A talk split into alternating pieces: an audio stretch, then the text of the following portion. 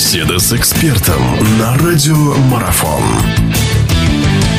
Друзья, всех еще раз приветствую. Вновь продолжаются наши разговоры, разговоры о чемпионате мира по футболу. У нас в гостях Киев на связи. У нас в гостях наш постоянный эксперт, наш прославленный футболист Вадим Анатольевич Евтушенко. Вадим Анатольевич, здравствуйте. Здравствуйте. Да, вам нас поздравлять особо не с чем. А мы, а мы, собственно, тут все в расстройствах пребываем, хотя и пытаемся как-то бодриться. Я имею в виду выступление нашей сборной. Наверняка вы тоже матч смотрели. Какое вообще впечатление от этой игры, какое вообще впечатление от выступления сборной России на турнире, потому что мы вот общались с вами перед началом Мундиаля. Вот сейчас подведите вы какой-то итог, резюмируйте. Интересно ваше мнение послушать. Ну, грустно, конечно, что сборная России так бесславно закончила этот э, чемпионат мира. Э, конечно же, были большие ожидания, хотя по большому счету э, было интересно. Чувство было какое-то э, что неизвестности, как сборная сыграет на Мундиале, потому что все-таки сборная уже довольно обновленная. Э, некоторые футболисты хорошие, такие как Широков, не поехали на чемпионат мира. Капелла делает э, свой состав, э, делает скидку, ставку на тех футболистов, которых он верит. Есть мнение других людей, специалистов, которые считают, что другие футболисты заслуживают места в основном составе.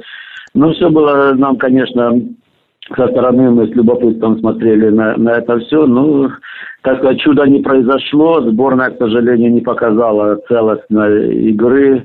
Отрывками смотрелось неплохо, другими отрывками хуже.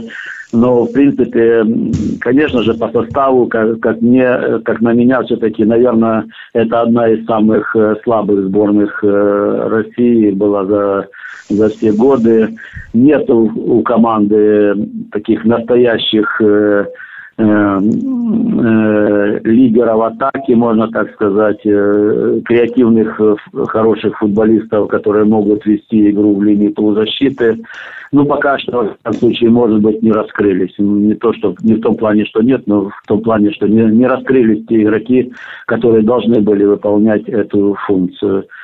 Э, ну и, к сожалению, при, на этом фоне еще и опытные футболисты, в частности, Акинфеев допустил такие грубейшие ошибки, которые э, еще больше усугубили вот это впечатление. Поэтому Э, конечно же, результат негативный, потому что ни одной победы в группе, которая не считалась, э, э, не относилась к числу сильнейших, и все думали, что Россия легко выйдет с этой группы. Поэтому, конечно же, результат нужно оценивать как неудовлетворительный.